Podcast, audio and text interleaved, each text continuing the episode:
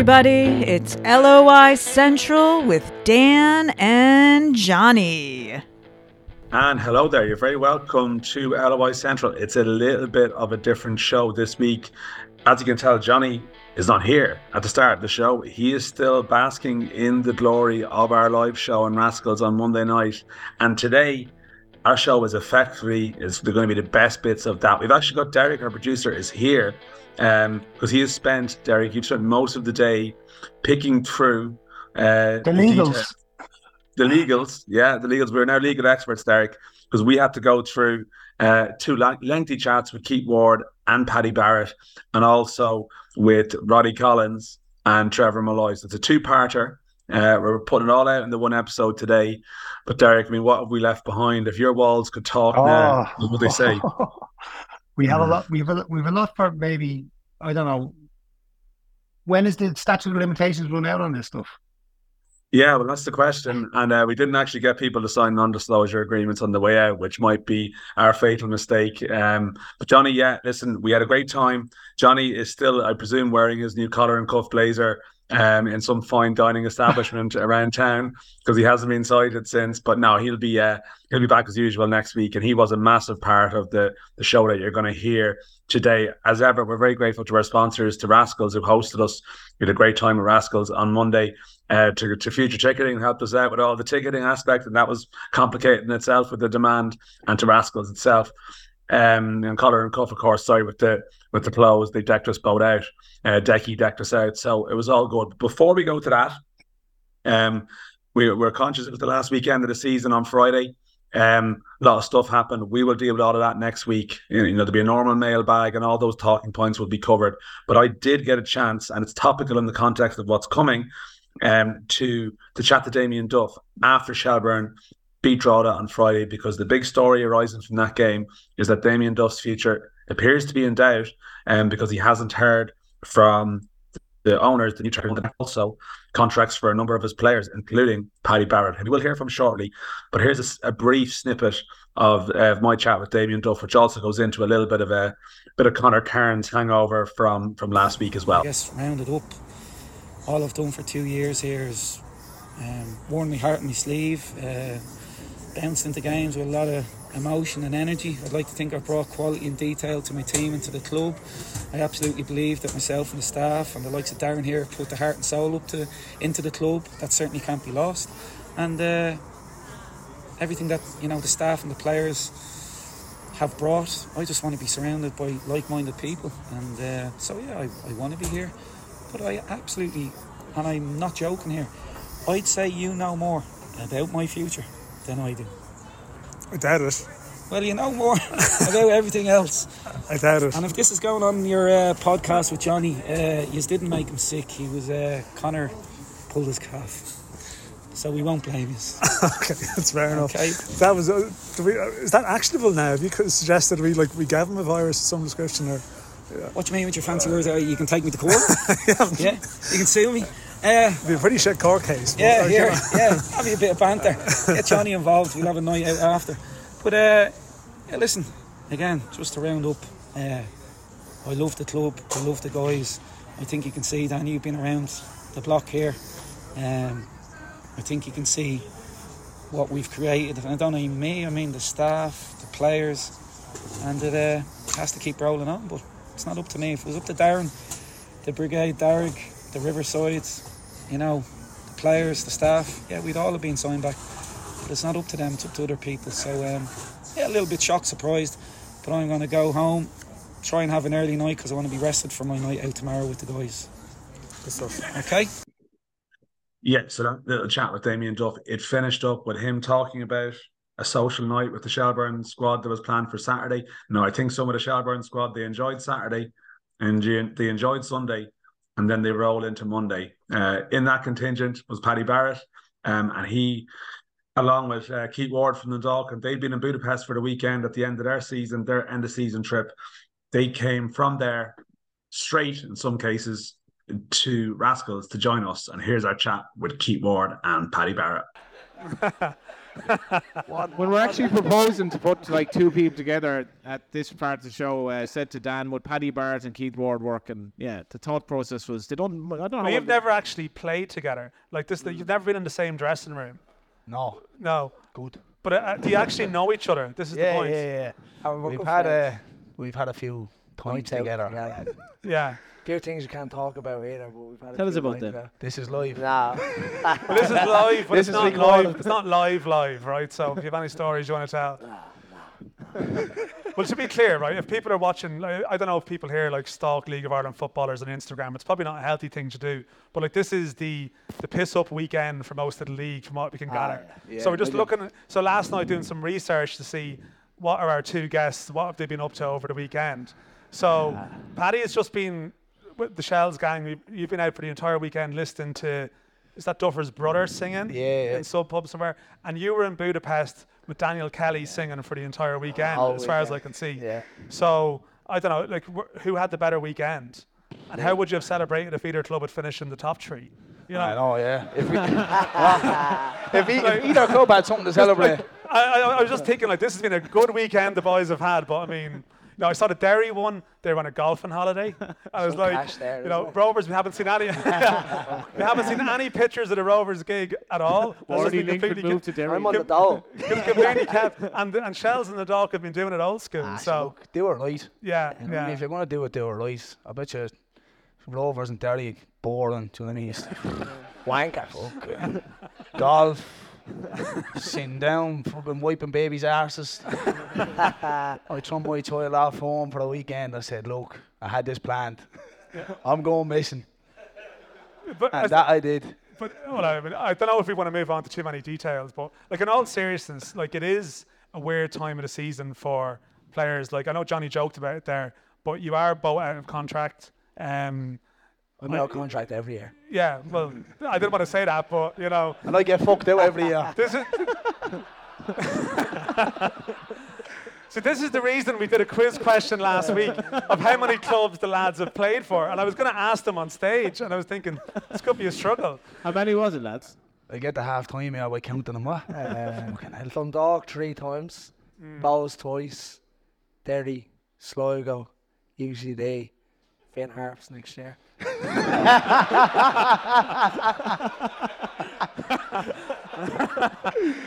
You got a story already. We're laughing. I thought he was going to Derry a minute ago. But he is. Just turn it off and away. It depends how this podcast goes. He's thrown out a few feeders. But like, d- I mean, uh, you sorry, you have this sense of humor about it, but you just sort of resign to it. You just get to this sta- stage of year, and you just know you go away with the lads, you go away on your trip, but you know, like some of them aren't coming back, you know, and that's that's their well, not from the trip to be clear, but but but like like that's your last time together as a group. Yeah. That's it, you're gone. Yeah, no, it is- and even to be fair, when we were in Budapest the weekend, like obviously with Pat there, Dicky looks like he's going to Derry. Was obviously leaving. I just mean even when you're I love all these with transfer stories as we come along. Well, when you're away together like that, it is Yeah. sad that you mightn't like you know see the lads ever again. Yeah. That's just the reality of this, Yeah, the league. league. You know what I mean? It's It's a bit weird though. that I thought those days were kind of gone, but Oh like, yeah, it's not as bad anymore now. Yeah. not as, the not as bad better, anymore, longer but because obviously clubs kind of more financially stable where they could probably offer two-year deals, whereas obviously years ago it's like one-year deal. You know, you, they stop paying you then in the off season, all that nonsense, you know. But now it's obviously a little bit more secure, but still, again, it's like one-year contracts on a bounce. You're thinking when it's summertime, you're like, what am I going to do next year? You know, and Well, well, well, like whatever think about like Damien Duff's been great in the media, but like I was, I couldn't get over the anx- anxiety almost in the way he spoke after the game, where he's like, you know, I'm not sure about you know where my contract is lying. You're out of contract. Like, are you, you know, things are all good or? Well, I will. Say. I will say. So I spoke to Damien Duff after the game on Friday when he spoke. I know he did various interviews. There was the uh, the Galloway TV and probably Shels TV as well. And then I spoke to him at the end, and it was all the same same sort of tone. But I mean, I think people were aware maybe that things weren't 100% straightforward at Shels, but maybe not until Friday the extent of it. I will say the only reason I'm cutting in on you is because You actually do know more about Shels than Damien Duff. You actually No, do. but- but- He's- but he was talking about Look like, player, you, look like each other, don't they? A little bit. Ian Ryan. just being Ian Darren Horgan and the other. it's Ian Ryan, like it's Ian Ian Ryan. Ryan. It's Ian Ryan. But uh, yeah, which is ironic in another. no, yeah, let's not go there. But um, but we were, but he, Damien Duff was talking about players, players who were out of contract, and you just happened to be walking past at the time, and he was just he just put a nod in your direction, going, "What's happening here?" yeah, no, I don't. No, Well, I saying, look, it's it's everything's up in the air at the minute. As it doesn't obviously it's not everything is not out in the public eye. You know that obviously we know a little bit more because obviously we're there day to day and we're speaking to the manager day to day. But he doesn't know his he doesn't know his future. You know what I mean? He's out of contract. I think there's a lot of players out of contract that haven't heard a thing from the club, and it's like you could speak to the gaffer. Like I spoke to the gaffer and I'm like what's going on? He said, I don't know. He doesn't know how to explain it to me because he doesn't know and it works. it works like it's, he just doesn't know. You know what I mean? And that's the information he's getting and he's giving it to us and just nothing we're getting back. yeah, I don't, I don't think we want to inflame the situation too much. here. No, but are you now? Are you in a situation where you're? I'm guessing, right? You, you do you want to stay at Shels? Like you all seem to have a pretty good bond. I saw you running to Joey O'Brien after the goal on Friday, but naturally enough, it's your income, so you have to be open to other offers now in this situation. Yeah, of course. Look, it's you have to look after yourself. I have a, I have a family now, you know. I have a kid, and I have to look after them. And it's I'm out of time down now. It's I'm out of contract. I don't know where I'm going. I have to obviously go back down home and then to see where it goes from there. But you know, you can't kind of leave clubs or managers on the long finger either because you know if we say if X, Y, and Z phoned me and said, look, we're interested, but just I'm speaking to Shels and I'm like, I want to stay with Shels. I can't leave X, Y, and Z on the long finger because they just tell you to like off you go. Like as in yeah, they want a straight up answer. That's the way clubs work around here. It's like they want answers straight away, and it's it's obviously they put pressure, which is rightly so. They need to look after themselves, but also I need to look after myself as well. So, as I said, I'm out of contract now, but I don't know what's going to happen now. Are you willing to wait for Shels for a period of time though? Like, is there a sort of a deadline of sorts there? Do you think, okay, I'll give you? It's a hard to put. It's hard to put like a, a day on it, a time on it. You know what I mean? But as in, I'd like to stay at Chelsea. You know what I mean? I've been told that they want me there. um, but again, it's kind of whenever it happens, it needs to happen soon because again, I need to look after myself. like Wardy, the the dog situation as well has been a little bit it's a bit unclear. And as you we were stu- we spoke a little bit about it when you come in.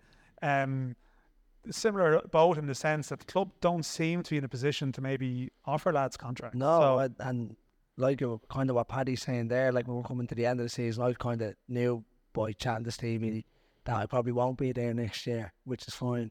But there's some lads there that kind of had that uncertainty that they don't know if they're going to be there or not, and I don't think he's in a, a, a position to offer contracts at the moment because it looks like there's going to be new owners coming in, hopefully. But yeah, it's just a little bit of a mess, I think, behind the scenes at the moment, and obviously trying to build next year again, keeping players. You're going to lose. Looks like we've lost Dicky. Mm. Derry and that Pat, I don't know when or how that's happened. That he's been told that he can leave, so it doesn't seem great behind the scenes. But for next year, it needs to get sorted quickly. I think for Stevie. and you've had that chat with the manager. You sort of know. Yeah, well, like Yeah. like I kind of obviously got a bad injury this year, and then coming to the end, I was get I got back on the bench for the last few games and and that. But then he kind of just said, look, being honest, he says the way it is at the moment with the budget next year. Not that I'd be on fucking big wages but uh, he just said it looks like his budget's going to be cut next year, so probably will be that you know this could be yeah, but last time at the club, which is fine. That's no problem. So Fucking we're there three times. yeah, I'm I don't wanna go back to you. three, there three times played about eleven games. That's a lot. They were good 11 games, to be fair. Yeah. But um, Why Finn Harps? nah, if Ollie was there, I'd go to. Would you? Nah, legend. Is that going on? He's Oh, down in your you- neck of the woods. So do you remember you were you were Yourself legend him at are- Galway United. Yeah? Yeah. You- You mentioned Dicky. So Dicky is tell us about his. Uh, Dicky's obviously an exposed legend himself. Yeah. Tell us about his karaoke effort at the weekend. Ah, Have you- singing. if, if if you haven't seen Wardy's karaoke, I don't. Kind of it kind of looks like. How would you describe it? Like Doesn't even make sense, doesn't it? it seems like a bit of a dressing room Sticky. in joke here. We're wo- working with. no, it, it wasn't even that. It was give us an impression of him there. of Dicky. Yeah, Jesus. Block, No impression. block your ear as well. it's kind of like Ian Nobody Curtis, singing a kind of song. Like a happy Ian Curtis to Ah, sing. Dicky, kind of. Dicky's the legend. He's a legend. Um, I we just had a bit of crack, didn't we? So next season, like where where would you like to be, or where do you think you're still capable of playing at in terms of your ability? Thirty three, 23, I know. age of Christ. Uh, oh, to be fair, like I still feel fit and well able. You know what I mean? I'm looking around the league. I still think I can be a Premier Division player and not a bother. You know, probably.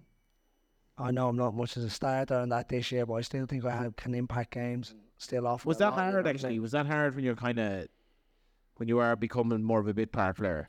Being a fucking bit part player before career. um, I know it. I We'll talk about the understand cup final in a few minutes. We're coming to the cup final. Just, just wait. Um, no, I knew I've always kind of been that type of player that if I start, probably getting hooked after 60, or else I'm coming on after when, when you 60, when you played for Bohs in Fermour, when you played 65. when you played for Bohs in, in Hungary that time, you showed you were well capable at, at that level. So like you're being being a bit harsh as that. mean? No, like a, an alright career actually. What did know you make from Paddy? Him. ah, no, he's, to be fair, anytime we've played against him, he's he's effective. You know what I mean? Obviously, you can see the quality that he has from set pieces. You know what I mean? At that last, the last line pass, assists. You can see it. The quality that he has is it's unbelievable. You know what I mean? And obviously, he'd probably like to show it a little bit more. Um, obviously, not playing that much is I know it's difficult. You know what I mean? But when he when he does play, I think he can you can see from anyone could see that the quality that he's got, and you know I mean, even playing against him, you're like, this fella coming on now, delivering set pieces. You know what's going to be on the money, and obviously the likes of the likes of uh, Pat Hoban to, to deliver balls to him, it's like you know what I mean. It's bread and butter stuff for the both of them. Just ask you about Stephen O'Donnell as well, because you obviously had a close relationship with him, and he's had a, tr- a trying time as well this year. Just in the case that he doesn't really know, like, what do you make from him as a manager? Like, Pat's fans would obviously have great memories of that run to the cup, and I think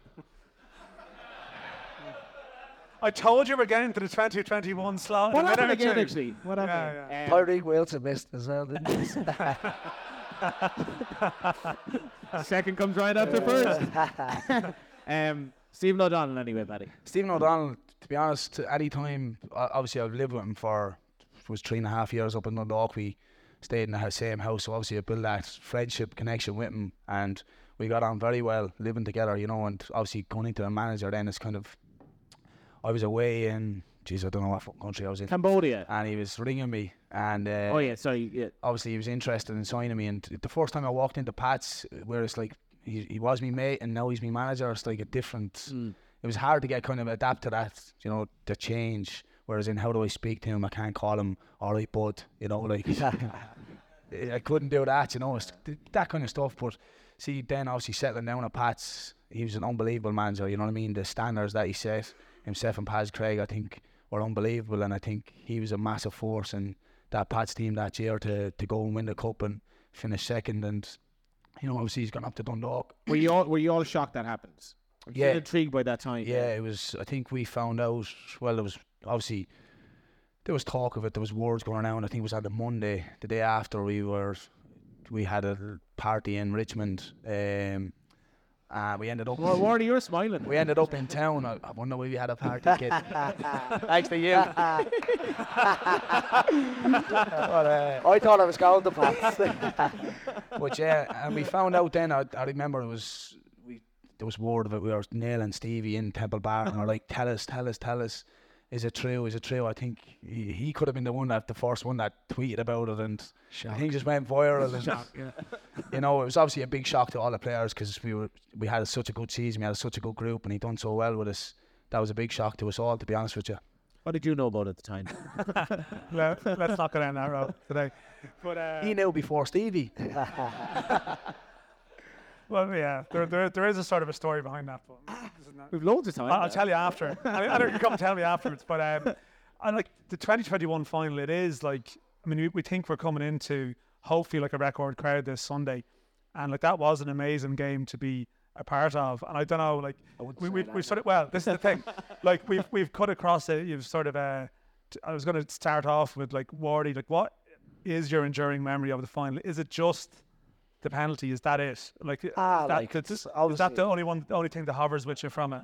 no, like, ah, like for the game that was in it with the crowd and that, it was unbelievable. Obviously, I'm sure a lot of people were at it. Like the atmosphere was unbelievable coming out, and I don't think the great the game was that great, but I remember obviously coming on, and um, we had a few set pieces, and we actually set one up for Rory. We scored from it.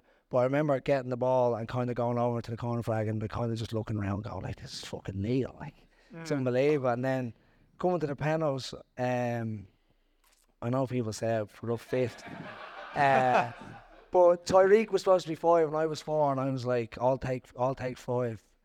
Uh, which I fucking shouldn't have done. But uh, but I remember walking up to the penalty, like I was taking a lot of penalties, four balls and that, and I scored penalties, and I was obviously confident in that. And then What was your like strike rate before that penalty for balls, give or take? four from five. I That's think. about average, yeah, yeah, yeah. I missed right, one against Pats actually, hit the post. Fucking Pats again. I think he's trying to get a move to Pats. so ah yeah, it was still though get the play in front of what thirty thousand people as well. What like, none of these missed a penalty in front of thirty thousand, did they?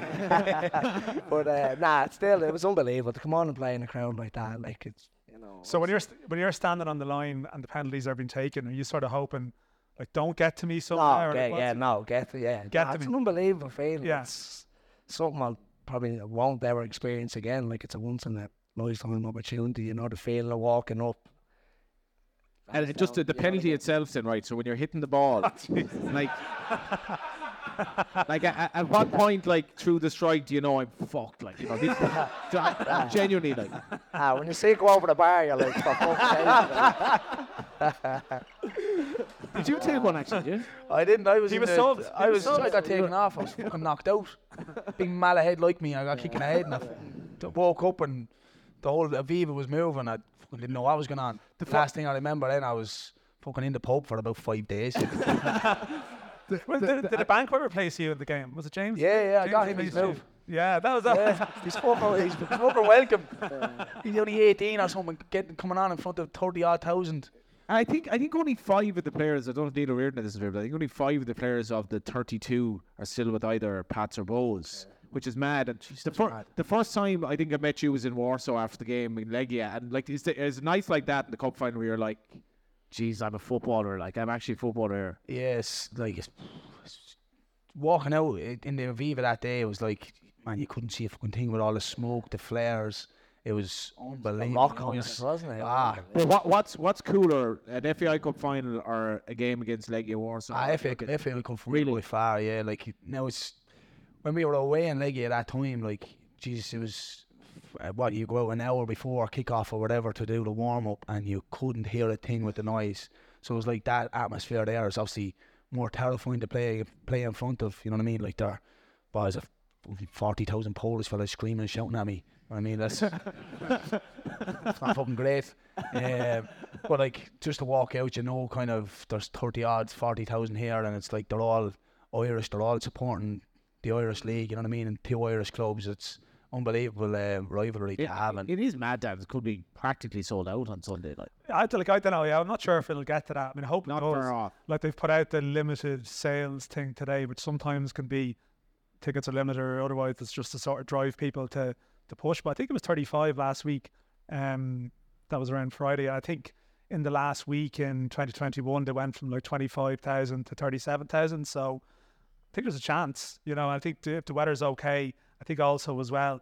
The only slight thing is a lot of people have bought tickets because they're reasonably priced, and you sort of hope they all hope they all show. But I think we're I think we're on course for it. You know. what was the official attendance last year?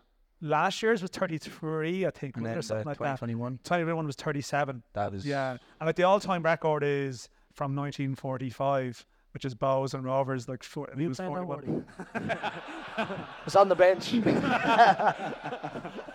He was he was out of contract at the end of the season as well. in his third spell, He's- he's been through the Second World War and COVID. but uh, yeah, It is mad though, like Roddy, you go through like Roddy's book and you think of the cup finals at like Tolka Park, Dalymount, the RDS Roma. I was like going to bring that them up song. with Roddy Laner actually. Like all these grounds were like almost you forget who was even playing, like the eras of like you know, actually the RDS Tallaght and now we just expect like what's happened in the league. As in the way it's going at the Just the moment. crowds and the Oh, buzz. it's class. Oh, like obviously, Paddy's been around long enough as well. The only thing letting the league down at the moment is the stadiums. I think like no one should be turned away from a League of Ireland game. You see balls selling out, Pats. Shels. Like, I think Bohs could probably get 10,000 a week at games. I think Pats, you see the away crowds, everyone. That's just some of the stadiums are kips. Like, Oriel's a kip. Or is a kip, yeah. Like, draw Drogheda, kip. Dalymount's a little bit again. Pats a kip. Yeah. Do you know what I mean? Like, Could it, just it's narrow just, it down by starting with the non-kips if possible. Yeah. but it's just, I just think the only thing holding it back is, is the But facility. that's you see it around the world. Like, But you played in America. I was just going to say, your year in Cincinnati, or a couple. How long were you in Cincinnati? Yeah, I was there for a year. But like that's like even a new league in some cases, and the facilities are. Now, I know it's America, but maybe it's not a fair comparison. But, I mean, But it's as in, another you see it up on social media, you see some sort of like new 10,000 seater stadium in, I don't know, Faroe Island or somewhere. And it's like, why can't all these League of Ireland teams do that? You know what I mean? It's Yeah. like, you're not asking for a 30,000 seater stadium. You know what I mean? You're asking for a nice, modern 10, toilets. 5 to 10,000 Toilets, stadium. yeah. And I mean, because he'd be on the bench. Comfy walk seats. uh, no, it is, and even like obviously with Dundalk, the success they had a few years ago when Paddy was that, and then like, like if you're a kid going to like if we go play in Tallaght, I feel like when I go to Tallaght, I feel like a footballer. Yeah. You turn up to the ground, it's a great crowd. You've got the four.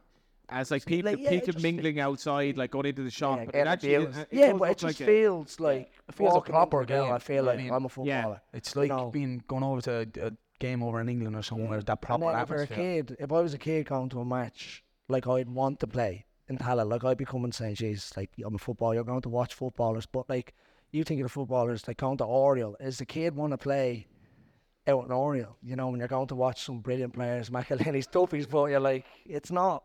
You know what I mean? When you go to the Aviva, you think that game in the Aviva and that you're like, if you're a kid, you're like, "Geez, this is." Oh, no, it was- oh, look, we've banged on about it a lot. I think even the appearance of the game looks better in the better backdrop. It shouldn't be that way, but it actually you, it you does can't, make you some massive can't difference. really show that game in draw that Friday. You just can't. That was the right decisions. Yeah, It's just the right But, uh, just just on the, on the young players coming through, and you played with some of them. Like I, I, was, I saw Liam Brady in an article on Sunday on about like you know Ireland has nothing going for it in this regard. Like surely we can have something for young footballers already in this country where they have something that makes them become a professional and stay here until they're eighteen. Ah, like the talent coming through at the moment. You look even when I was at Bohs, Dawson got a move over, Danny Mandroiu, Andy Lyons, Promise, Ross Tierney, even Warren O'Hora, if you remember him, he's like, OK Don's very good player. Like, serious, serious talent, but yeah, I just I just don't know. Don't know. yeah, more upbeat. Paddy, uh, I, I- how enjoyable was this season relative to I don't know other seasons in your career? I see like you do have a couple of Shels, lads, which you do seem to like travel in packs. So you're a very social club. It's like sort of the Rose of Tree. Who have you got here with you tonight? I've got uh, got Luke and Mark over there tonight, waving up at him. But you do seem like a very a team that sort of enjoys each other's company. Yeah, like, genuinely. definitely. Uh, Yeah. We definitely do. Uh, now it's it's hard to compare this year kind of to previous years where you kind of win trophies and it's kind of that different feeling at the end of it, end of a season where like 21 you you win a cup final that feeling. But I think with Shels this year, I think probably the, most impressive thing is probably to see the growth of the team since I came in Mm. uh, at the start of the year. Uh, to we say last week, for instance, I just think the growth between all the players on the field and off the field is Jesus elevated massively, and I think it comes down to as well the staff as well. I think they kind of they have a good bond there, and it's unbelievable to be a part of. And it's to be fair, it's actually it's rare that I've come across that er- in my career where teams and managers and so on are very very a tight group, very very tight group, and I mean that kind of brought probably brought across the how well we done this year. Um, you could say it's overachieving or whatever you want to say about it, but you know what I mean. To finish fourth, I think was a very good season for the for the team and squad that we had. You know what I mean. We have a lot of young players there. I think there's there's the oldest player. You know what I mean. He's 30 years of age for the oldest player on the team. I think it's pretty young. You know Yeah, what I mean? So for that, probably not massively experienced team to go and I think we only got beat six times this year, which I think has been unbelievable. And to finish fourth and have a chance, hopefully, obviously, if Pats win the league, uh, win the cup on Sunday, then to get Europe, I think it'd be an incredible achievement. Had, had you ever yeah, had you, had you um, ever spoken to Damien Duff before you signed for him? No, never. So, and how different is the reality from maybe the impression you might have had? I was fearful. Like I seen his number pop up, and I was like, "Who is this cowboy?" I was like, "Jesus, is this mad?" How did you have his number saved? I didn't. I just that's why I was like, I see his picture popping up, but it wasn't him. Right. Yeah, I don't know what the picture was. I think he could have been a cowboy. I was like, us "Who show is us your this?" But like then, obviously they chat to him. I went and met him in a coffee shop, and geez, he's one of the nicest fellas I've ever met uh, inside football. You know what I mean? And he was coming out of football. It's like for a coffee, he's one of the nicest people I've ever met, and you know what I mean. That's why I actually was delighted I signed for him. Obviously, I've, I've done well this year myself playing under him, but I think he's taken me as well to next levels. You know what I mean? I, How has he done that? I think he's just he, he- he demands standards every single day. You know what I mean? And he'd come in and he, just the standards that he rises every day. It's like just even in a passing drill, you, you start off. You know what I mean? You be you wouldn't be that warm, and believe me, when he gets going, you, he'll get you warm. You know what I mean? It's it's unbelievable. But again, I think himself and Joey O'Brien works. Geez, I think they're unbelievable together. You know what I mean? The, the two of 'em bond unbelievable, and it's uh, it's unbelievable to play for. Just, just want to move on before we move on to questions. I want like I mean, look, part of the reason like the two lads we thought you'd be a good fit because rightly or wrongly you're sort of known as characters. Well, they're always like league. he'd be good for the dressing room. good for the dressing room. Yeah, Might exactly. like to play, but he'd be good for the dressing room. Like, you know. But I'm just wondering, Morty, like how different are, are dressing rooms now, even relative to when you started? Because I always think of you've got a couple of stories about your year in Sligo Rovers, right? Which was like because that the year when you think of your dressing rooms you've been in, there was some like old school English football characters in that dressing room. Yeah, it's it's changing now a bit. Um, but all growing up coming into the league, like when I first went to Dundalk, having Jay Bourne, Mark Quigley, even Hawks and that, it's, used to look up to them people. Was just class. And then that year in Sligo was just fucking mad year. Like, Give us a flavour of it. Ah, so here they obviously signed on their own, and then on kind of got the sack, and then Joey and Doe came in for a few weeks, Oh, triple okay. sessions, Treble- nine o'clock, treble. twelve o'clock, three o'clock. He used to do triple sessions, and then he's he. I had a good relationship with Joey, but like he bit of tough love with me. He used to give it. So someone took a shot one day in training when say you go from like a passing drill to possession, and he doesn't like, you know, kicking the ball in between. So, oh, if you don't want to play, we will just run. So we just they all start running and running, and then he goes, right, everyone in, and then I start jogging in. He goes, no, you keep running. So it's just always going of picked on me. But then when Mickey Adams and that Yeah. came in with uh, Alan Rogers, I thought they were great. Now, to be honest, they were they were a good crack the way they treated it. Like every time we win, they drink on the bus, and then Al would just let's say we had a, they're drinking on the bus and they go. Best stag we've ever been on. and I, I used to just love it. I just thought they were funny. And then if we were doing training, possession or something like that, Mickey would go, Al, will we do one touch? And Al would go, we don't have enough footballs. You know, they just did say we were trying to make it out like we were shy, like, but they were funny and I enjoyed. I think we need to go to questions. if we have any, uh, uh, we have the microphone. Enda, here's Enda. This is Enda from Enda and Susan's wedding. Actually. Yeah, here he is. Does anyone have a que- anyone have a question? Everyone give him a round of applause there. He got married lately.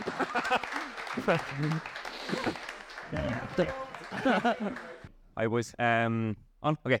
Only one question I'm going to ask, um, which is obviously about. I'm one of the few Drogs fans here, so about the takeover that's coming up. Obviously, it's one of my favourite seasons supporting Drogheda. Um, aside from second half last Friday, Paddy, obviously, uh, we had a great time at United Park um, with the comeback.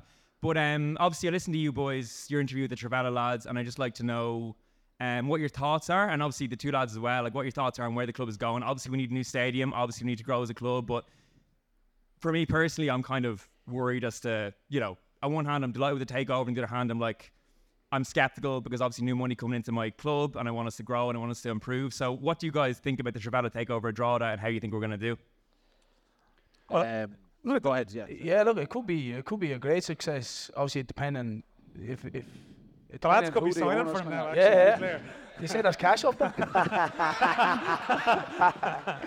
Ah, look, it depends who it is, really. You know what I mean? And their ambitions uh, as owners coming in. You know what I mean? Obviously, you don't want them just coming in and throwing around money uh, to Tom, Dick, and Harry. You know what I mean?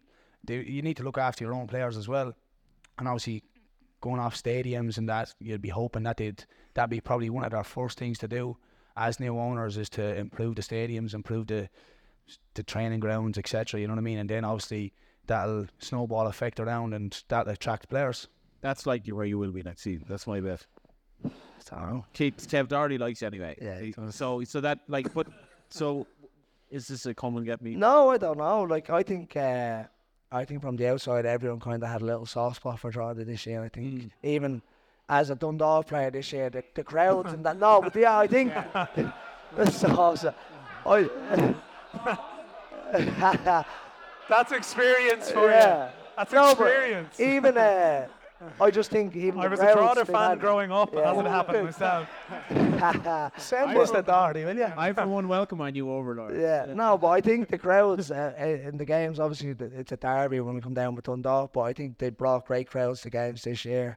Um, I think that your man, the, the striker, Freddie Draper, and the right back, they had good lads in on loan, and then I think Dale Rooney's had a brilliant season. Uh, You they- really rate him actually. yeah, well, I Yeah. just think he's he's had a really, really good year. I think if I was a top four manager in this league, it's someone I go after. I think he's a striker's dream. If you have a left foot like that, he's a, he's a striker's dream. And I think uh, Deegan is still being brilliant for them in that in the middle and that. And I just think they've had a really, really good season. And I think the crowds and that have been great. And Kev's had a, obviously. So a you're great going to draw next season. So, Drogheda are going to be a good team next year. we leave we leave me and Dan's. We're we're kind of good. This Yeah, season. we, like Yeah. I, I think yeah, I think um, I think the vote is tonight, isn't it? I think the actual vote on the takeover is tonight. So I think the fact that they're not rushing into promising something straight away seems like, and they seem to be well regarded at Walsall. But we've been here before, I guess. Like you can't, you know, I think you have to sort of give them time and see how it goes. But if you have any more questions, that's for one more. one more. Hey lads, thanks for being so candid uh, as well. But let's see if you're as honest with this question. You both know Stevie O'Donnell quite well, obviously, and as Pats fans, we enjoy his antics on the touchline as well, especially when we beat them. What was the story with him keeping his back for what half an hour, an hour, a couple of times this season? What could he have possibly have said to you? Paddy half is an hour, an there, hour. actually. That's a question for him. Uh, everyone, you know Stevie, you know Stevie well. He's obviously Pats fans, obviously now don't like him and that, but he's he's a brilliant. He is a brilliant manager. He's brilliant on the game, Stevie. Um, any sport, you know, he knows everything about everyone and that, and he's just so passionate. You know what I mean? And then when you kind of we had a tough season this year, we obviously had some some bad nights, and then we're just having it out in the dressing room. He just he just wants to have a he just wants to have an argument sometimes and. Is it shouting argument or more going round the, the floor, sort of? You, Yeah, no, you, he's quite, you he's quite honest. Like he, he just wants feedback. He doesn't want lads coming into a dressing room after losing and everyone just sitting there and waiting to get cane from the manager. He wants people to have a go back at him. You know what I mean? He just wants to know what can we do better or why is it not working. He he's he's happy to have an argument. Not that that's a bad thing. Who's the best manager you work for?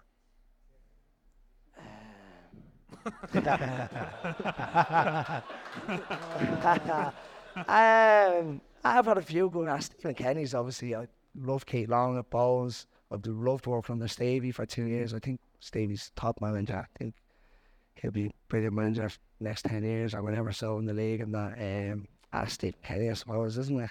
Or the manager. Any other questions, lads? Yes. Um, just for Johnny, um, what effect do you think climate change will have in the League of Ireland in the future? You- You lost me at climate change. Uh, I swear to God, my, my daily battle is like, Johnny, climate change. Shut up, John. Seriously, that's me every. What was the question again? Actually, I only heard that climate change. Yeah, um, probably more, hopefully less Astro pizza. You Astro? I don't mind it. I don't mind the Astro. Fucking foreign and things. Uh, Any other questions? he didn't answer mine. About the lock-ins. Uh, how is uh, who do you think's going to win the Player of the Year this season? That's a good question. I actually picked my team of the year, or the players, and I voted for Rory Gaffney for player of the year, but I actually didn't put him in my team.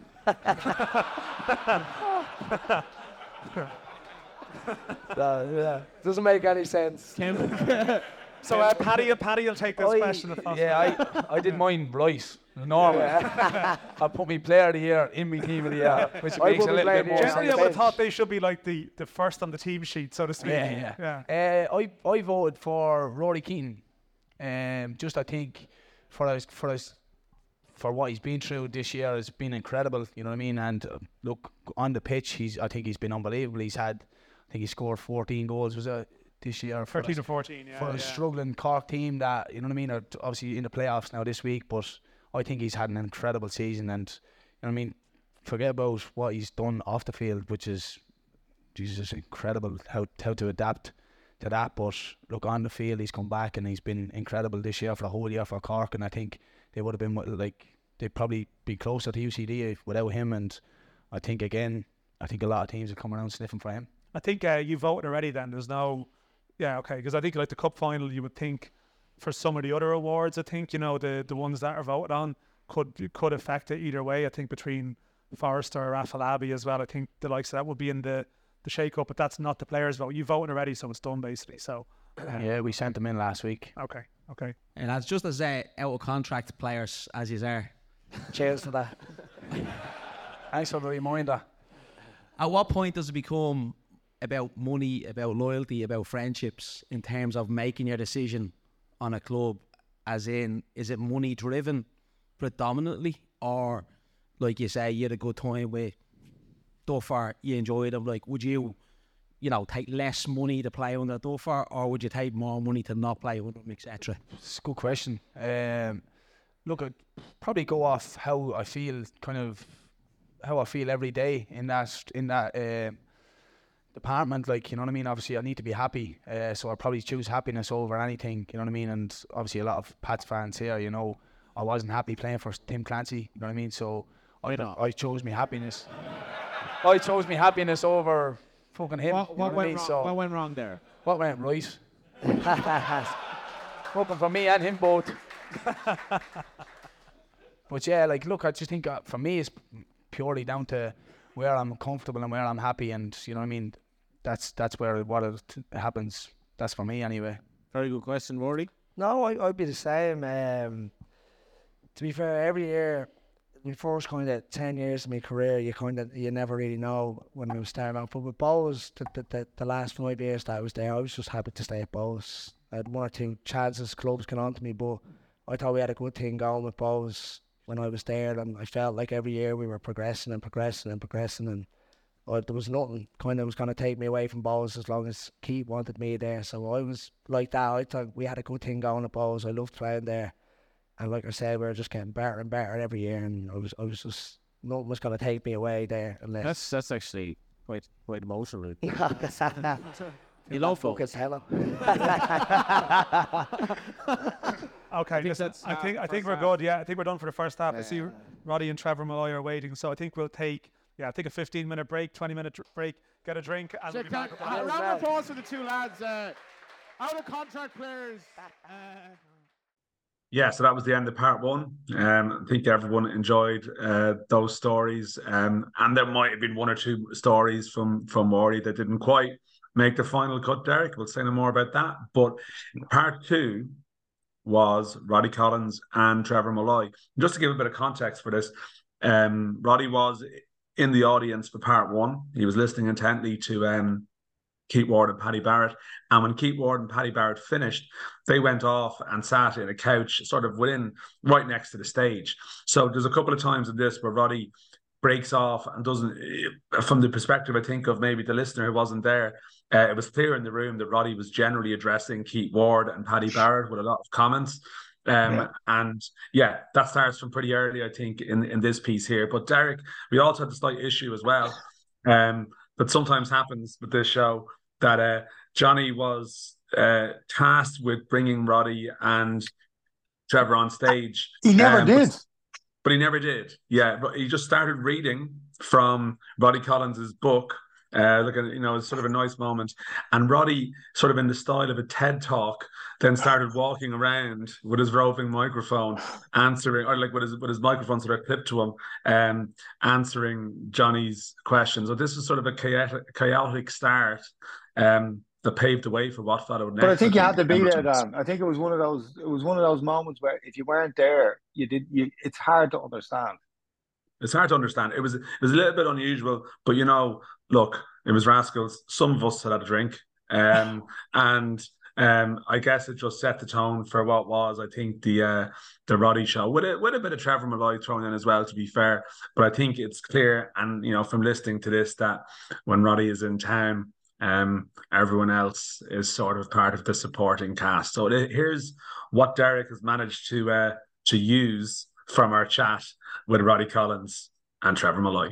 Who who here was at um who here was at Bohs and Kaiser Kaiserslautern in 2001? Was it 2000? One one person. Julian was there. Julian was at a lot of games. Two. Um, were you at that game, Dan?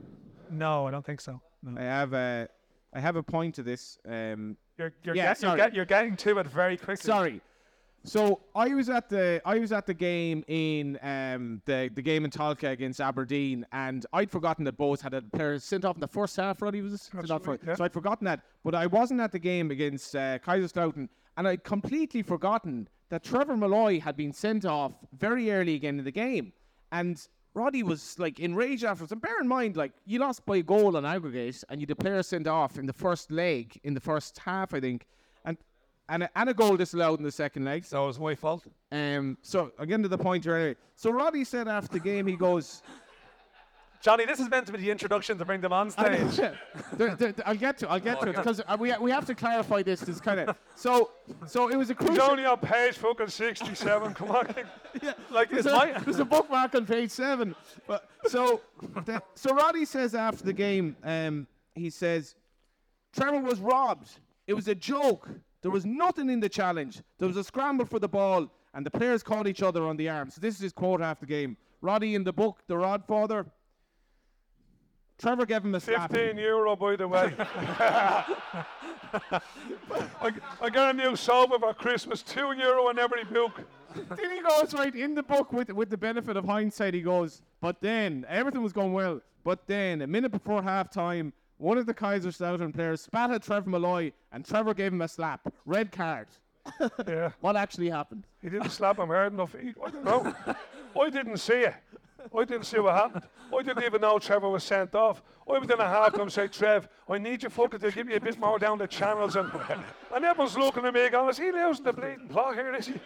Trevor was sent off, Rod. Could I I you never told me what happened. Could I, Did I find him that? Yeah, you did find me. could I introduce uh, anyway Trevor Molloy and uh, Ronnie Collins, everyone?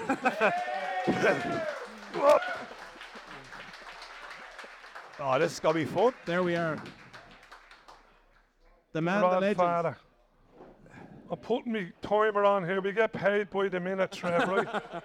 and I normally get paid up front, by the way. According to the book, you don't. Uh, I, No, okay, so I, a lads, I lot of think- nostalgia reading this. A lot of nostalgia. I'm trying to think, Roddy and Trevor, when was your first meeting? When did you first uh, encounter each other? Do you remember? I do indeed. I'd uh, come back from Malaysia off the plane and I was running out to my mother to give her the, the medal. And he just jumps in front of me and goes, I'm going to sign you. what club have you got? I'm not with any club yet, but I'm getting there. I did, and I, and I gave you, I gave, I gave Trevor. It's very true, by the I gave Trevor and his mad advice. I said, when you sign a contract, get a release clause. Didn't I tell you that? You did. He never did. 25 grand I paid from two years later. Best 25 grand ever. 70 grand, I got 25. But uh, yeah, I remember Trev playing in the international setup. I knew his father. I knew all his pals from Sheriff Street. And I knew, you know, he was a diamond in the sense that there's a certain thing that you want that's in, it's in inner city people, right? In, in, it's, it's a cuteness. And he had it. And without, you know, I never said this when I was signing him, you look for too much money. Oh, by the way, I wasted a good fucking lunch on you, I did. I, t- I tried to sign. Key word to be clear. Key word for tried, people I on the tried to, podcast. I tried to sign clear. right? For Derry, was it? He turned up in the, where was it? The, go, the coach man's in, he comes right, right, I have him. Sits down, what do you have? Have that bit, that bit, this, a bit of that. We're feeding the fucker for about an hour. he gets up and he walks out, and if I was a man, you'd be me first signing Paddy. I know what I do. I make you a fucking male model. You wouldn't get one game. The fucking was it? And just getting back to you. Sorry from Drogheda. My brother. No, seriously. Sorry, sorry, Trev. I'll finish now in a minute, right? My brother, he won't bought in for 50 grand. That's the truth. You what? I would, for 50 grand, we nearly bought Drogheda. I would do- spend a week there checking everything. We would have got a hundred houses on that fucking pitch. it, would, it would have been put to good use by the Sorry, Trev, what was you saying? You're looking for a rise, are you? Fuck off. Out. Yeah, so I signed Trev. I signed Trev for Bohs, and Pat Dolan was the manager. We were going to talk about lunches here because this is a topical Fucking thing. lunches, I put a stone on trying to say. Every time I met Pat Dolan, it was in a cafe or a hotel. And he'd say, What do you have? I'd say, have a glass of water. And what do you have? Well, the fucking fees come out two hours later and two hours like that. But the funny part of it was, right? I said, Dollars, I'm not meeting in an eating house anymore or a fucking pub, right? I'll meet you in the Phoenix Park. And we'll walk that bleeding gear off you, right? So we're in the Phoenix Park and Oh, fucking Trevor, you know, he's, he's 50 grand. Like, oh, for fuck's sake, we hadn't got a shilling, you know, but I was bluffing him anyway. So, next of all, he stopped in the middle of the Phoenix party. He goes, You know what, Rod? Show me how to fucking box, will you? No, come on, show me how to fucking box, right? So oh, I'm going, I'll fucking knock him out now if he doesn't give me Trevor. So he's up on the feet. Here he is, middle of the fucking park, no throwing shapes. A car goes by, beep, beep, beep, beep, beep, beep. Fuck off, right? A week later, Dolan and Collins begged each other up in the fucking Phoenix Park. That was out all over the place. But I got him in the end. It was, yeah, I think it was 25 grand. And I remember Gerard Ford, he was a great supporter of League of Ireland football. He, he weighed him at the fuel pop for me. He gave me the money to buy Trev. And I think I threw Jamie Harrison on the deal. Big Jamie, yeah. So best best signing, you know. Your, your, your time at Bohs and that like that game against Aberdeen was amazing. But talk about Pat Dolan and that revolutionary time at Pats. He was different, though, right? Very, very different. Uh, he just trained us. He just trained us and battered us. And the best thing he done for us is uh, made us believe we were the best players in in the, in the country. He was really good at that. Did you? And you believed it? Like you would believe I it? no choice. He made me. Yeah. But you know, he was Still good. believe in Sandy, did you? He was a mountain bear, wasn't he, Trev? Yeah, he was brilliant. So the best. I'm still the best player over 40s. Yeah. Best player I ever got for 20 grand. But Trev, tell him about the time we were playing them. And when when when f- fucking Pats played balls, he would always release a story. Ab- oh, yeah. About somebody to cause havoc. Oh, the You know, dressing you- room. right, Is that how you he- learned it then? You must have been appalled. we by learned that. him. Yeah. And he, so I thought, right, I'll sort them out. I, I used to go, I raided him for, for Trev, and then Paul Bourne I got. And his main man was big um, Paul Osam. So I used to put out in the paper, I want to sign that man. I'll get them, we'll be down money. But I was putting it all out there. So one time, they lost the game, and I was up waiting outside, and I sent someone in just to wind them up. I said, could you just say, Paul Osam, Roddy Collins outside waiting. I was manager of you know. So next of all, the door flung open. Dollars in the middle of the dressing room. Oh, when the Saints come marching in, all the fucking lads are dancing around. This is off the bleeding wall that they're losing, right? So, and then he used to say, it's my fucking family and all this crack, right? So we went in the dressing room before one of our big games. had to release a story slagging Trevor, making something. And I went down the wall. I said, a family's a mother, a father, and anyone that tries to create a family outside, that needs to be watched carefully, right? Then I wrote, um, and, and outside family's a cult. People that dance around dressing when they lose need This is on the fucking help with whiteboard in the dressing room. Or this What? is on the whiteboard in the dressing room. No, on the walls. He's drawing on the walls. I Big and the fucking spelling was pages. fucking crap it was, right? But I remember I said nothing to Trev, so next of all, Pat's arrived, all the players, and I was in my dressing room. I said, Trev, can I find out who's starting? You know, get his old heads out there. You might tell me I haven't. Uh, Actually, you lost me. I don't know what happened. The fucking He hell. had, he had the police in there. He had people with photographs in there. Oh, right? Oh, shit, yeah. Remember? And Trev comes No. back and he said, So that was that was Dowler's the, the, the relationship we had, you know what I mean? And then when we when I had my last son, right, we weren't talking. And knock came to the door. And one of the kids said, Dad's a big fucking huge fella at the door, a big bunch of flowers, right? I bunch of flowers for your fucking man. So we went down to see who this fella was. And there was Dowler's, a big bouquet of flowers. I said, thanks, but get my fucking way. I'm not fucking talking to you. Where's Caroline? Him and Caroline Saffron and they were talking, and I wasn't even allowed into the fucking room, you know. But he was he was brilliant. Pat was brilliant. Great crack and No, he's different. Well, Trevor, I'm just thinking like the start of your like football career. You worked in a short space of time with Dolan, with Brian Kerr, with the underage, then with Roddy. Like Ian Buckley was there as well. But you had like a, a hell of an array of characters there. Like, how would you?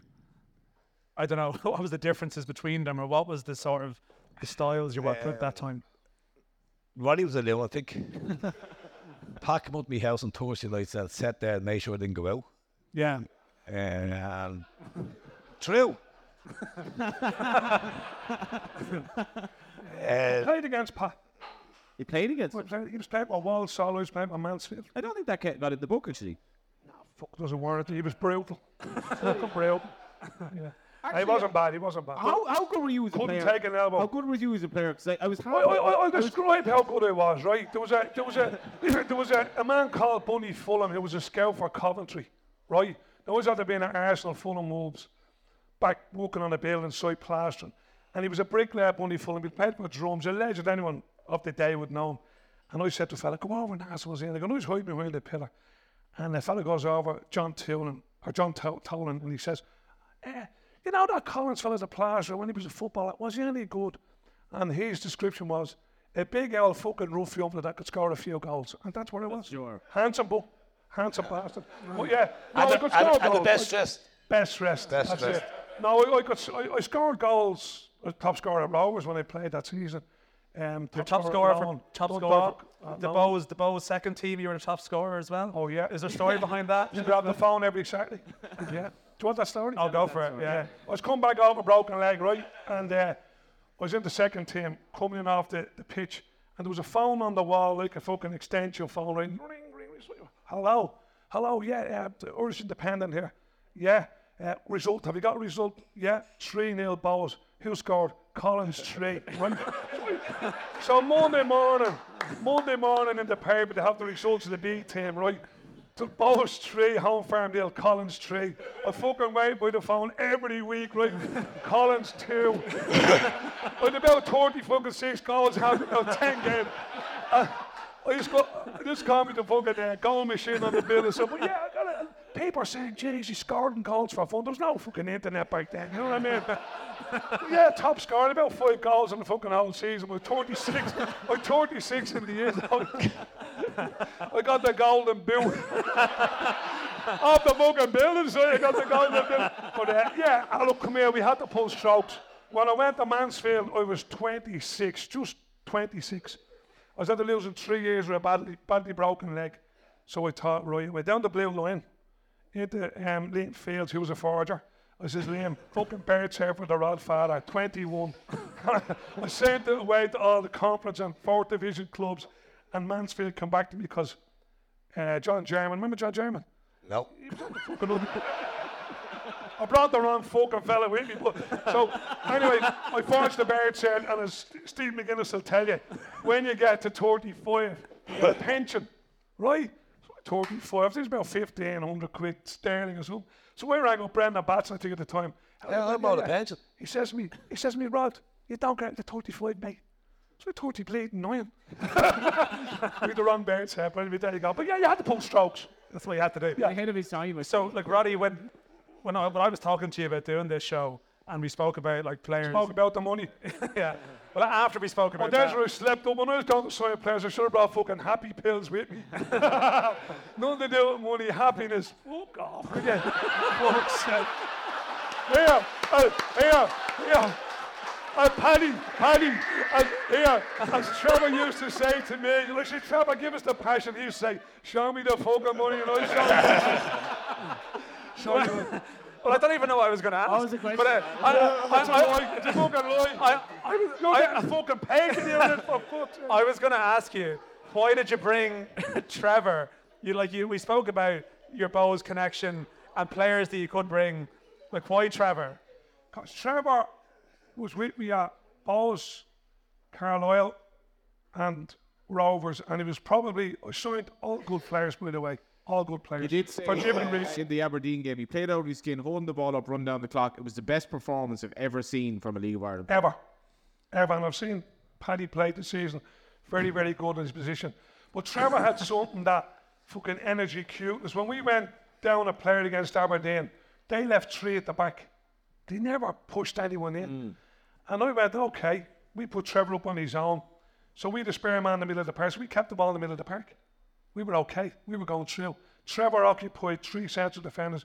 If he didn't make a run down that channel, Was that kind of inner city cuteness as well? Like yes, a street footballer? like? cuteness, fucking street. You see, Fellas in the city, I'm in right, near in the city, and my wife's with deputy guards. We walk around like that. We fucking look at everything. We're always mm. watching, mm. like magpies, you know what I mean? Mm. And uh, that's where other kids go around. They're all going around like this now, look, fucking like that. They don't know what's going on in the world. But back in the day, you know, to be cute and Very cute. And Trevor was the most concentrated player. He was the first one ever to run around the keeper who rolled out in front of him, take her out and bury you. You know what I mean? Yeah. And he's just. You might go back playing. You what? You might go back playing. Kicking me all these yeah, compliments. yeah, yeah, yeah. I know, seriously. Like, you know, to occupy three central defenders, pick up nice free kicks, hold the ball up, make little runs in behind. He had them terrified. And to do that on his own, and I've never experienced a man to have so much energy than Trevor. I swear to God, the games would be over. He was still fucking flying around the dressing room saying, Jesus, where are you getting the fucking energy? You have to say no. Loads of drunks. Loads of drunks. Where's They're- Trevor? They're just shot in the jokes, they're just jokes. I don't know if we can play. brilliant. Uh, This This I will also not be I finished. don't, I don't know if we can play any of yeah. the second half. When- when Any we- of it, like. When We it can play came any to of it. Carlisle, right? it came to Carlisle, we were playing against Sheffield fucking Wednesday in a cup game or something, right? And Trevor took the ball on the end line. I'll never forget it. And he flicked it over his head. You know that fucking thing they do? No, no, no, no. Over his head. Actually, you know what? I'll stop you. I'll, I'll tell you what happened. We Began being trained by Sheffield. Leave the fucking Sheffield Wednesday. uh, four, a first game at Carlisle, there was like 17,000 people there. We got battered 3 0 or something. Like, there was five minutes to go. And Chris Turner, Chris manager, Turner. he shouts down, like, there was a corner, and he, he shouts down, do your flick. Said, didn't get beaten 3 0. No, do your flick. I said, no, I'm not doing it. Like 17,000 people, 3 0 down of it. It doesn't come off, you're a fucking dick, like, you know, like that. I'll give you 50 pounds sterling. Tip the ball to me. so, ball gets tipped to me, and uh, I rolled it and I flicked it over your man's head. And they all give it a little clap and all that. He, he tips it, and I'm running back.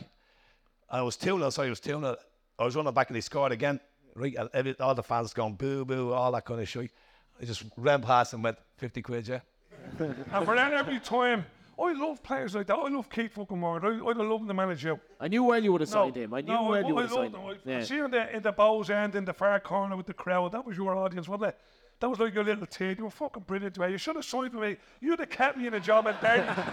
For fuck's sake. But anyway, I You can, you can see Roddy after show. Ward, you come with me next year. What's your club? I don't know. No, Wardy's done enough licking to get a new contract the dog tonight, for fuck's sake. Fucking going home to sit with his manager. What's your name? Your manager? Stephen O'Donnell. Oh, he's great. Stephen's great. He's just on fucking camera. Another 50 quid.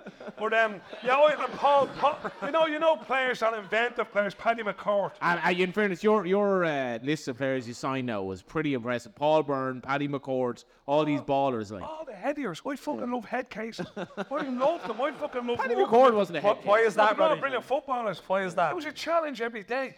It really what I mean? was. It really was a challenge. Yeah, look, you Tell come us about that, Trev. Steve, Stephen Cavaney, what did they do on a Monday? Ah, loves it. Uh, I mean, Lenny died. Funeral. Funeral every Monday. every fucking yeah. 19 nannies one season. He's 16 grannies the following season. The coffin cardio was his fucking nickname. It got to the stage, I didn't even ask why he wasn't able to just suggest to do that. but Paul Byrne was the fucking legend. He was What a baller. ah, fucking It was amazing. I, I, Fucking amazing. I sacked him and took him back. So he was, if I sack a player, he's fucking gone. That's it. That's a lot. Bonesy. sacked me Yeah, hang on, you sacked him. Bonesy. I never sacked him. Bonesy. Bonesy. I was suspended for 15 years. Bonesy. Indefinitely. The last one with Bonesy, right? I don't know what it was. He was the fucking three, he's brilliant, white he with three kidneys, right? Three fucking kidneys. Where were you? Got a kidney out. Six months later, she got another kidney. Ever send the bunches of fucking flowers to the cafe, you know? Bunches, three kidneys, fucking off, you know? And then he's three or four grannies, one found in the fucking coal bunker, you know? You know, when got it. I'm in the conservatory one morning, two we lost, I'm fucking depressed, worrying about getting sacked. Oh, fuck off. How they am? Bones, you right, swimmer. I said, fuck off, Bones. Come round the side of me house. Next fall, Caroline comes out. How are you, Paul? All love Bones. How are you, Caroline? Will you have a cup of tea? And I go, fuck it, don't bring it in. He says, oh, well, I'll have a fucking sausage roll. You have one as well. Because he'd take the fucking hand on your Bones, you right? So I got him in. I'm not talking to him. I'm reading the paper and I'm go, here's Caroline, this and that. Caroline, what size shoe are you? well, five, Paul. So he goes out the car because he with a pair of fucking Gucci shoes. Red soles, you know, the fucking gear. Boy, I'm not sitting down like Cinderella. Here he's trying shoes on it, right? Get up there and see how yeah, my mat's walking up and down the foot concert.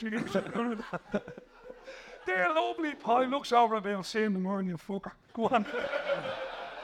Yeah, uh, I was brilliant. He was, when, when I took him from Pats, He was very, very good. he kept saying, Rob, you get me fucking hour here. So I went up to a game. I'm sitting in the stand of Pats, and I tried to be incognito because the word was out, I was poaching him. He was under contract, kid. Do you know what I mean?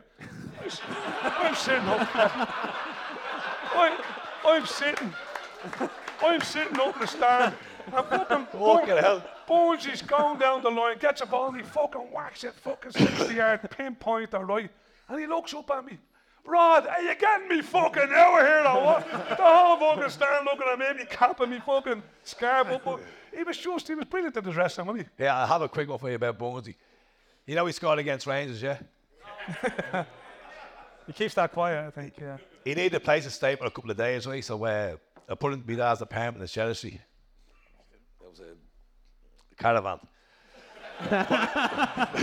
but, but anyhow, uh, he didn't go train the Monday morning, so I put him in there. I went training, come back. On my way back to the uh, Noctus, around 2 o'clock, I walked into the Noctus and he had the whole of Chelsea in there with a DVD watching his goal against Rangers. got on a suit. Got on a suit. Uh, it's a legend. And a, yeah, and a hundred forty pound bill I had to pay. we we gave him, we were doing a running session, right? One we played Galway or something, or we didn't. I done a fucking Den Haag on the lads, right? He could run. Galway ran a hundred miles, right? You know, we did fucking have all these stats. We didn't win fucking run five. And it was Sunday morning, we're in training. Right, watch all running. Come in, right? I used to buy them all sausage rolls and grease free paper on my way to training, right? Give them all a cup of tea, I train a sausage. No sausage sandwiches. So we've been training. So Bornsey was an engine, fucking on top three all, you know, long run splits, everything. Yeah, maybe five. So he's running by me, and the smell of fucking drink got me, you know, and I go, for fuck's sake. So anyway, I said to him, boys, we'll have a chow chow at the train. Go, so next of all, they're all having their sausage sandwiches, you know. So I said to Marzi, Shawnee Marzi, says, Bones, you on a fucking die? He said, no, yeah, it's before training, right?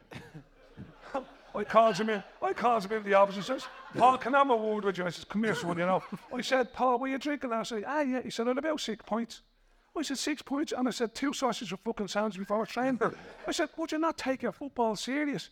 That is me taking the football serious. He says, I normally have about 12 fucking points in a Saturday night. But he was, he was brilliant. But How many? How many people here actually saw Paul Byrne play?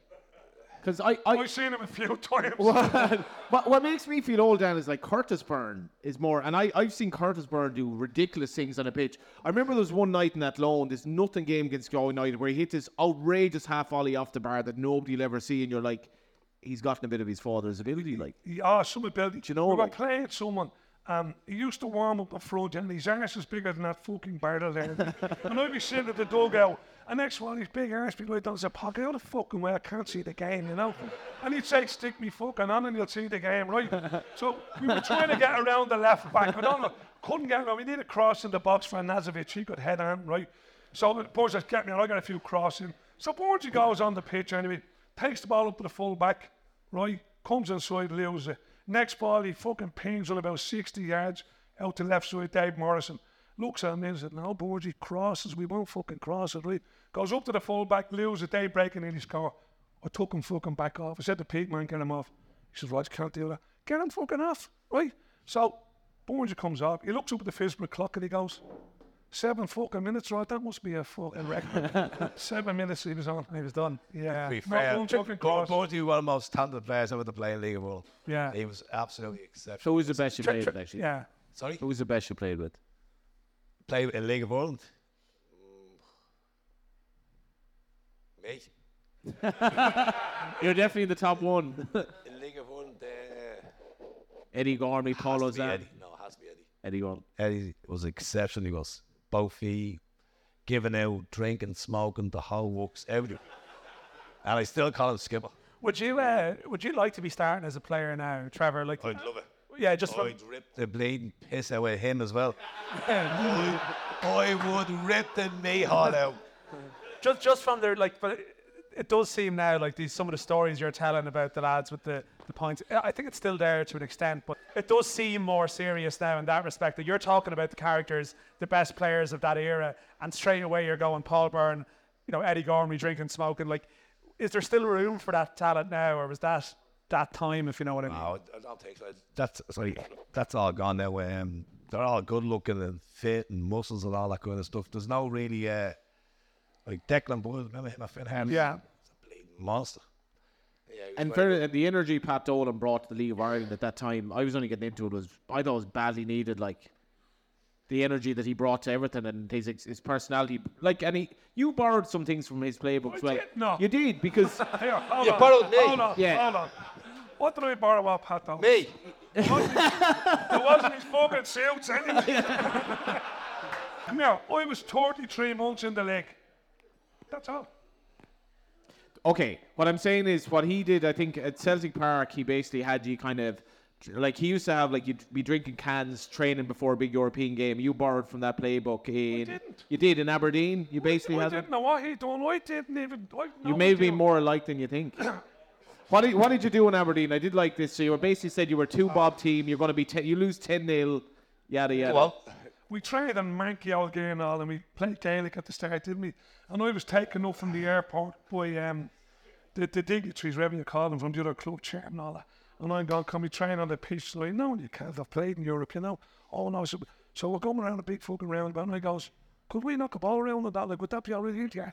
They're looking at me and go, this is a fucking, they're only taking the back of the car. So I threw it out there with no players. I got phone calls off young in Scotland. I played a bit of league football and, you know, going, yeah, yeah, yeah, yeah, yeah. So we put it out there because we had to. That we were a rag ball rover set up, just putting the team together.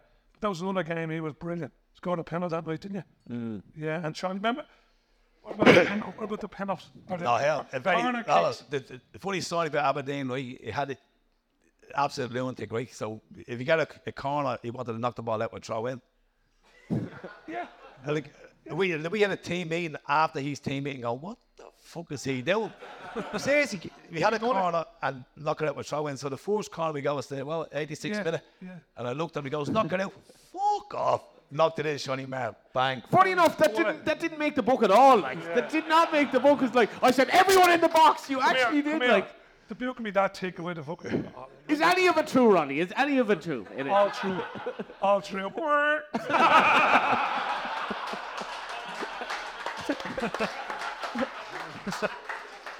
so hang on, hang on, hang on, hang on.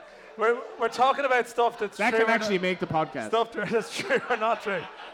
I like the sound effects. Uh, you, you then end up in Carlisle, Roddy, and you you signed Trevor. Yeah. How did that go? I made him the best paid player in the club, and I gave him a three-year contract, and we was absolutely certain we were going to sell him. Certain. Because he wasn't there 10 games, his offers were coming in. And then unfortunately, Adrian got, or not Adrian, oh, that was Borges.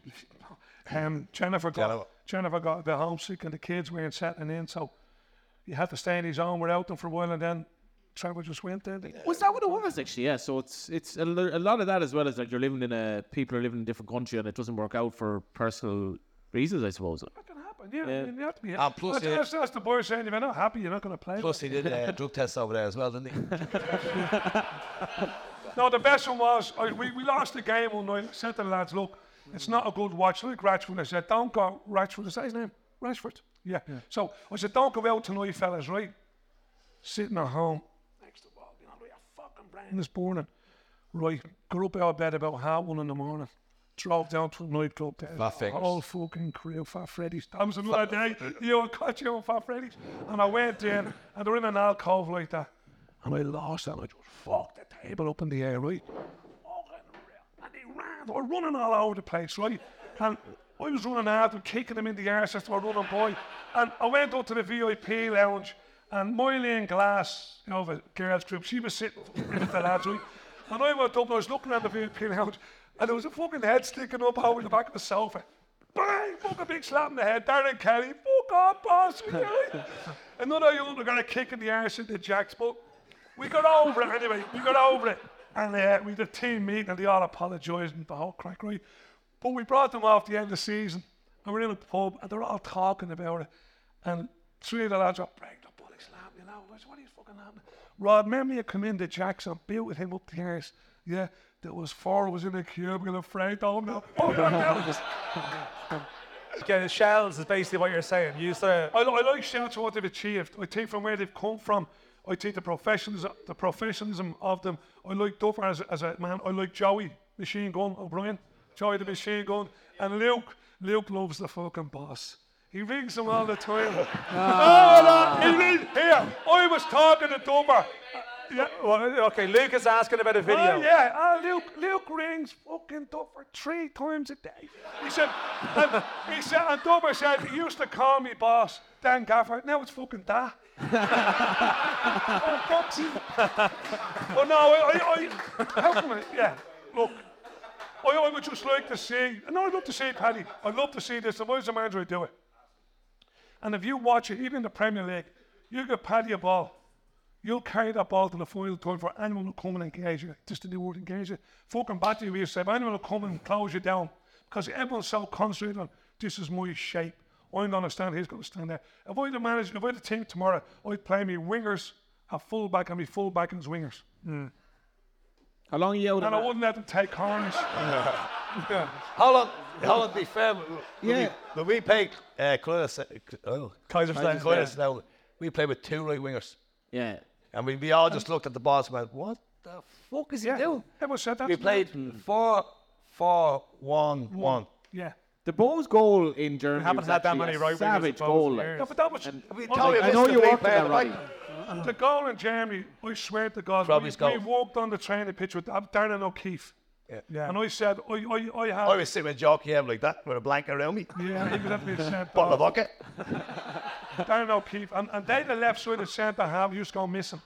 He'd go down and, and add to it. And he'd fucking ramble back. And I said, if they get there, and breaks just banging into that wide area. And what Dave was his name? Williamson. I said, Dave Williamson, you just look across the line. Just stay on side. Ball was banged out. I remember after five minutes, Liam O'Brien says, fucking hell, you, you track back. I says, Liam, leave me alone. He says, you're fucking mad, Rod. He said, this is off the wall. Boom, boom, boom.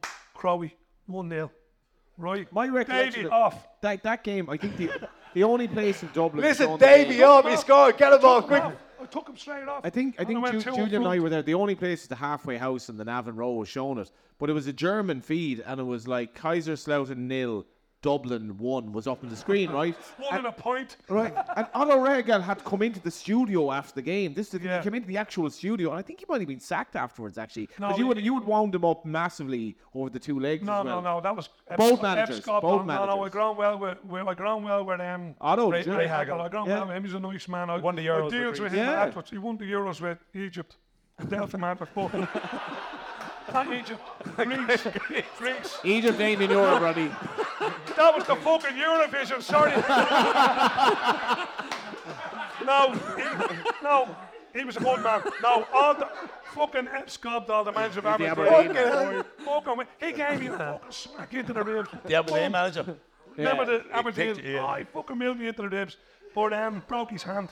Anyway, fucking, I wound him up. I told him he was too old for the job, and I was going to take his job, and blah blah blah. Look, You I- wound the I fucker thought- up. You wound them up the paper. You wound, you wound them before the game, after the game, during the game. You deserve the blade to clatter you. I know. I did. Wouldn't be so like Ollie gave me one as well on the chin. Ollie hit me twice. Ollie hit me on Ollie the, Byrne. Yeah, when, when they beat us in the cup final and the replay in Dahlia, I was out there tapping up his goalkeeper from Dundalk, Mi- Mickey, Stevie. He was on loan.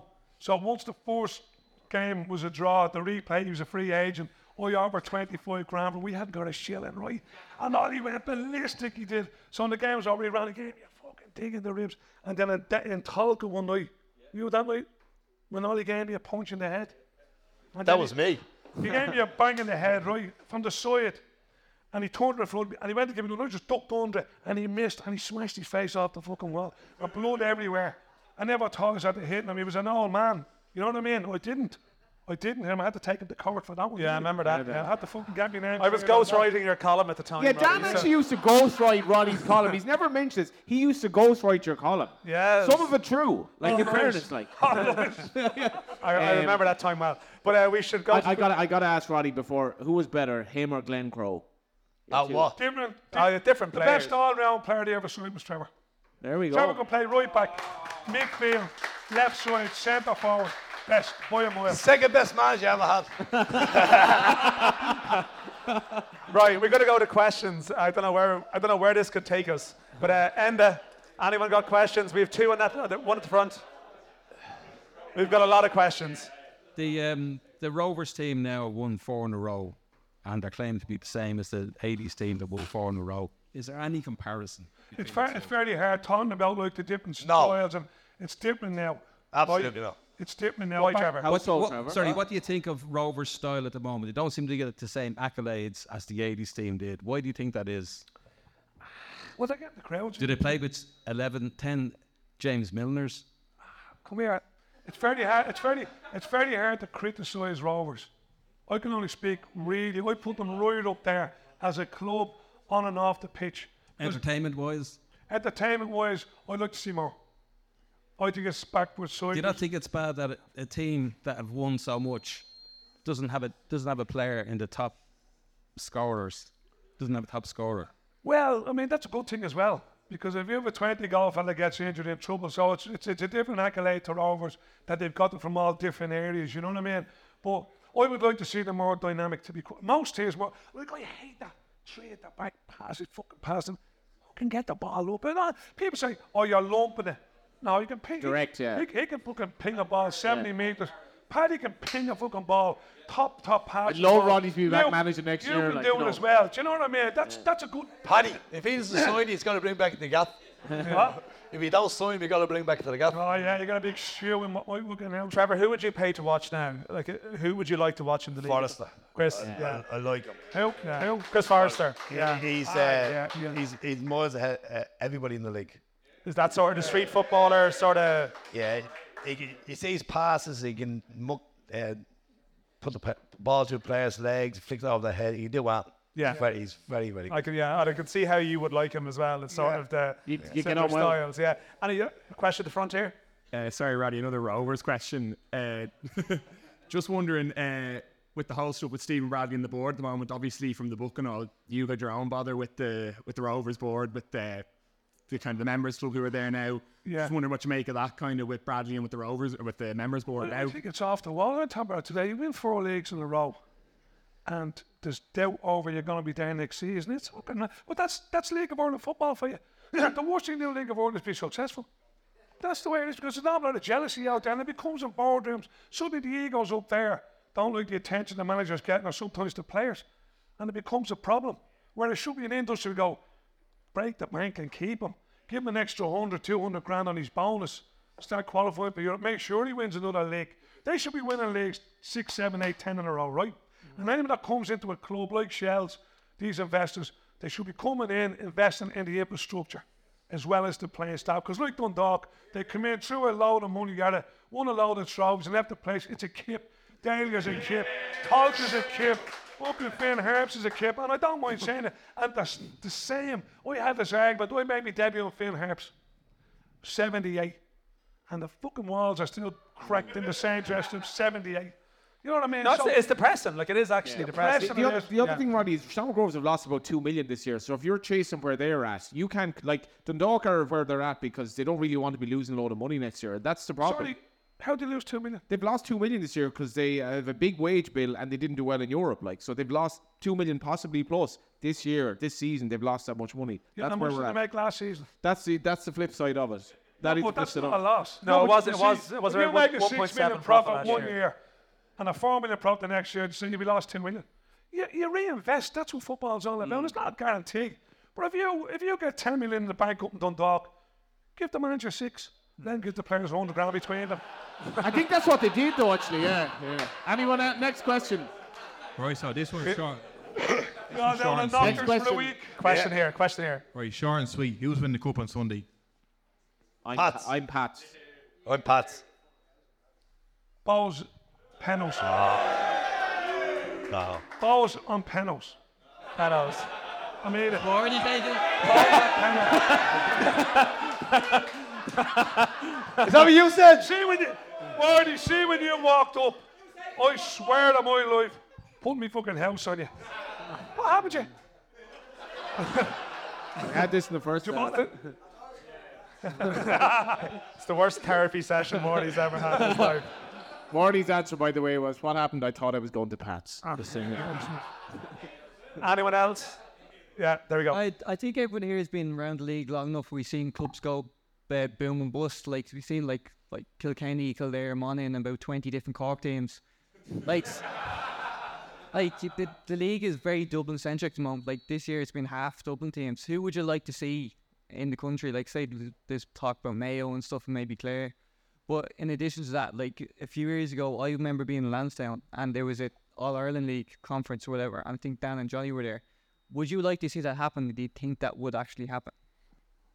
What do you think? Well, Roddy, you spent yeah, you both- you we didn't spent, talk you, time. you spent time up north. Actually, you did as well. But you spent a long time up north. What do you Yeah. reckon, Roddy? Yeah. All Ireland League as a concept, All or Ireland League, they won't do it. They hmm. won't do it. There's too many egos on board that get a nice toy and a trip to fucking, you know, World Cups and a trip to all sorts. I'm not going to give that up. And then you've got the politics of it. And then you have players. I played in the North. And I played with players who wouldn't go to Belfast to Coleraine. They just get a hamstring. Yeah. It's only down the road. They, they think it's a big journey, like. Yeah. to Du- all the way up to all the way up to Dublin just come to play for us. This is fucking great. It's two hours down the road. They were getting 200 quid. We were getting a one hour. Never told them. I remember I put my wages back in the wage packet one day, right? We were crap. And we went in the dressing room, like, like um, Paddy was saying, they're all people had their go and the whole lot. And I remember Robbie Lawler going, we were fucking brilliant, he says. I don't want me wage. And he threw her on the table. And I says, well, I'm not fucking having money. And I threw on the table. Three pages out of the fucking programs in there. I was at a fucking get me money in the back pocket. fucking disgracious. Okay, now I will say, I will say that singing did occur after uh, we finished this segment. Derek, you decided you made an editorial decision to leave out Roddy starting off, which some people may have seen. I think we might have retweeted. A, there was a video from I think Warren um, on on Twitter. Roddy, I don't think of said- and Liam Gallagher would be impressed. I'll just be honest with you. and and then Paddy Barrett and Keith Ward ended up back on stage, and I didn't really know what to do with my body, to be honest. And uh, Johnny sort of half joined in, but it was a, you know, it ended with Roddy uh, declaring, "Get me back, you know, get me a job back in the game, lads," or something like that. So I think we had a great time. I, I hope everyone enjoyed it. I know. Uh, there was a lot of people wanting to get tickets uh, and couldn't, but we we hope hope to be doing something like this again uh, at a later date. I think Cup final week in particular just works because you know everyone. Most we did it at the start. We did a sort of a head count. You know how many people there were Pats and Bohs fans, and it was probably I don't know 70 80 percent of the room. They're in great form kicking off Cup final week. The players are coming off the end of the season, so uh, I think yeah that might be something something we can do again. But look. Uh, even if a couple more clips of Roddy, we can even roll out at a later date. We might still be able to. We didn't use We'll have to check the legals though. We'll have to check the legals. Yeah. There's a couple more. There's a couple more clips that are going to need need need further legal uh, supervision. So um, they, they they they might be rolled out. We might suddenly just drop bits of Roddy audio. We have a couple of shows left this year, so uh, they might appear. But look, normally at this time, we do the fixtures for the week. It's pretty straightforward. It's Cork City against Waterford on Friday. It's Bohemians against St Patrick's Athletic on Sunday. It's two cup finals, really, um, two huge games, and we will have a regular show next week. So we'll have the regular mailbag. Any questions, comments arising from the end of the league season, from the cup final, we'll take them all. Johnny will be back, I assume. The Blazer will it be on? More than likely, it will be. Um, New Clobber, very welcomed. Um, but yeah, we will be back with a great time. Thanks to Derek as well for your work with this, and to our sponsors again, as we said, to Rascals, to Collar and Cuff, and to Future Ticketing. That is the end of a of a different episode 39, and we'll be back next week.